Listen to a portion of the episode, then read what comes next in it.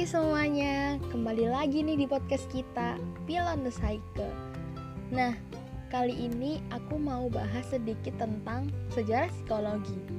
Pernah nggak sih kalian tuh kepikiran dari mana sebenarnya ilmu psikologi itu berasal hingga sampai stenar ini? Yuk kita bahas lebih lanjut. Jadi, yang pertama, psikologi itu pernah jadi bagian dari ilmu filsafat loh Hah, kok bisa? Iya, sejak 500 sampai 600 tahun sebelum Masehi, para filsuf Yunani kuno sudah banyak membahas mengenai kejiwaan manusia, termasuk juga aspek-aspek kejiwaannya. Nah, sehingga secara nggak langsung, keilmuan psikologi itu juga dipengaruhi cara berpikir filsuf yang berbeda-beda sesuai dengan aliran filsafatnya. Nah, sayangnya pada zaman itu belum ada pembuktian-pembuktian empiris tentang gejala-gejala kejiwaan. Nggak hanya itu juga loh, selain para filsuf, sebelum tahun 1879, para ahli keilmuan faal juga mempelajari tentang kejiwaan manusia.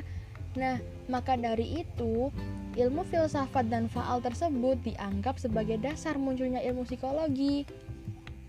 Dan ada juga beberapa contoh filsuf Yunani kuno tersebut antara lain yang pertama ada Plato, kedua ada Aristoteles, yang ketiga ada Rene Descartes, yang keempat ada John Locke, yang kelima ada David Hume, dan yang terakhir ada Stuart Mill. Nah, setelah psikologi pernah jadi bagian dari ilmu filsafat, akhirnya psikologi bisa jadi aliran ilmu yang mandiri nih Kok bisa? Iya, akhirnya psikologi mulai berdiri sendiri sebagai suatu keilmuan sejak tahun 1879 dengan didirikannya laboratorium psikologi pertama di dunia oleh Wilhelm Wundt.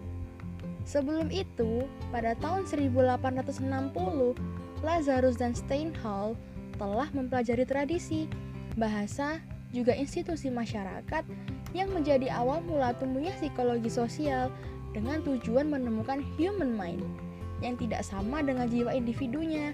Nah, sejak saat itu, psikologi memiliki metode sendiri dalam penyelidikan dan pembuktiannya, sehingga terdapat corak khusus dari berbagai aliran yang muncul. Nah, terus ada apa aja nih ciri khusus antara psikologi kuno dan modern? Oke, yang pertama, ciri-ciri psikologi kuno antara lain ia bersifat mekanis, kemudian berdasarkan hukum sebab akibat. Yang ketiga, mementingkan daya pikir dan pengetahuan. Yang keli yang keempat, terlepas dari materi-materi. Yang kelima, pasif dalam memandang jiwa. Nah, sedangkan pada psikologi modern, ciri-cirinya yaitu yang pertama, ia memiliki tujuan yang jelas.